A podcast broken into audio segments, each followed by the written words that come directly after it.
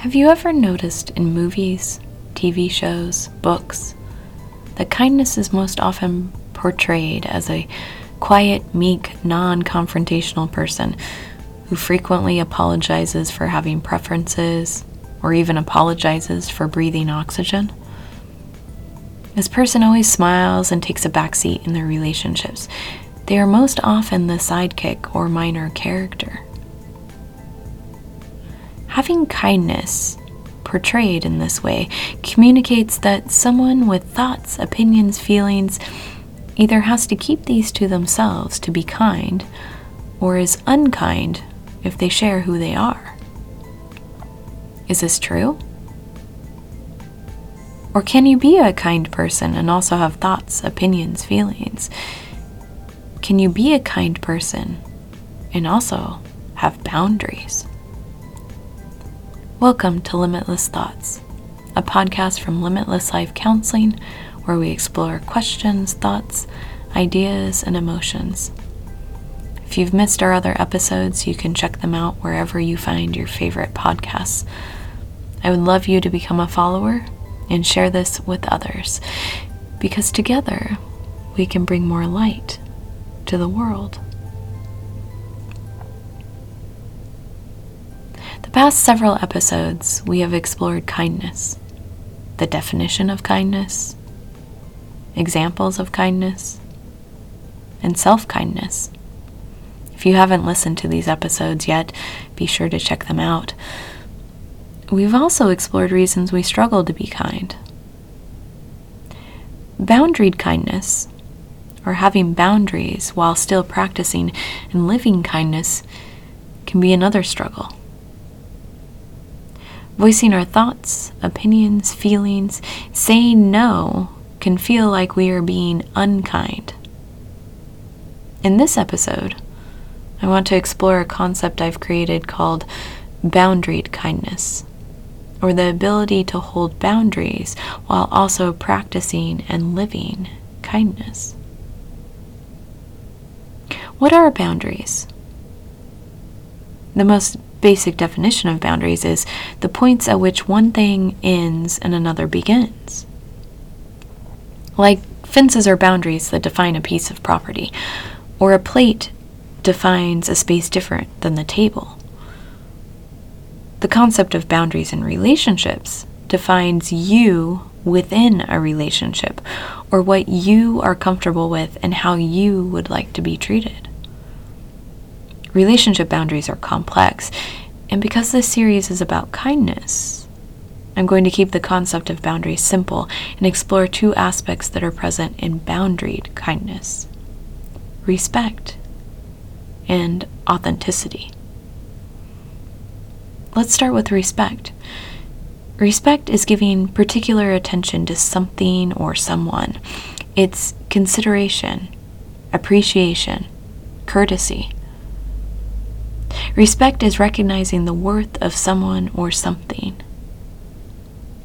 It seems pretty logical or obvious that kindness would involve respect. But maybe less obvious is kindness involves not only respecting others, but also respecting ourselves. Back to those examples of kind people in pop culture.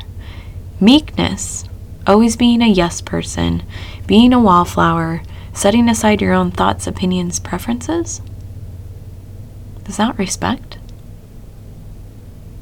Is that consideration, appreciation, courtesy of another person? Is that consideration, appreciation, courtesy for yourself? Is that allowing another person to be who they are in a relationship. Doesn't seem like it. So, if boundaries involve respect, it seems respect is also similar to self kindness, treating yourself as a person of worth and value. Which means if you practice boundaried kindness, if you live boundaried kindness, there may be times where you say no because you can't possibly add one more responsibility to your life. It might mean speaking up for your needs, sharing your thoughts, your feelings. The kindness part of this concept means we don't shout to be heard or have our boundaries known. We aren't aggressive in our boundaries. We aren't mean with our boundaries. We simply set boundaries with kindness. What about the second part of boundaries? Authenticity. Authentic means genuine, true, accurate, real. So, to be authentic or to act with authenticity means you make choices that communicate your true self, your true thoughts and feelings that align with your values and respect of self. Have you ever known someone who is kind? And they prioritize kind by always saying yes, even when it's an obvious inconvenience to them or go along with someone else's choice or preference, even if it's not what they want, even if it's against their values. They aren't being authentic or genuine to themselves. They aren't being authentic and genuine to the relationship. If you've ever known someone who prioritizes kindness over authenticity, do you feel like you can trust them? Trust them in the sense of knowing they will say what they really feel, will tell you if they can't do something, will stand up for themselves. Or do you have in the back of your mind the thought of, are they just doing this to be nice? Are they just saying that because they are too kind to tell me their honest opinion? If we live an authentic life, if we live with honesty and integrity, we have boundaries. We are able to authentically communicate our thoughts, feelings, opinions. We are able to authentically offer and accept support. We are able to authentically communicate our needs. And we can be authentic with kindness. Because being authentic doesn't mean we don't listen to others. It doesn't mean being aggressive, it doesn't mean we don't compromise. Authenticity simply means we are able to communicate our boundaries so we can be genuine, real, and true in our relationships. So, what does boundaried kindness look like? Boundaried kindness is listening to a friend's request and having the options of saying yes, or offering another alternative, or respectfully saying no.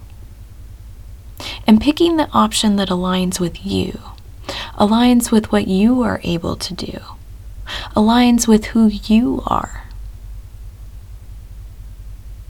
Boundaried kindness is having preferences without apologizing or hiding these preferences. Boundaried kindness is taking up space in your relationships, in your life, by respectfully and authentically showing up as you you who has worth and value. Have you ever heard of slacklining? Slacklining is a flexible line you string between two trees, a few feet above the ground. You then attempt to walk across the line or do tricks on the line, a little like a lower to the ground version of tightrope walking. Boundaried kindness is like slacklining. It's balancing the line of being respectful to others while also being respectful to yourself. It's balancing the line of being authentic to others while also being authentic to yourself. It's balancing the line of being kind and having boundaries. Boundaried kindness means showing up for yourself and showing up for others.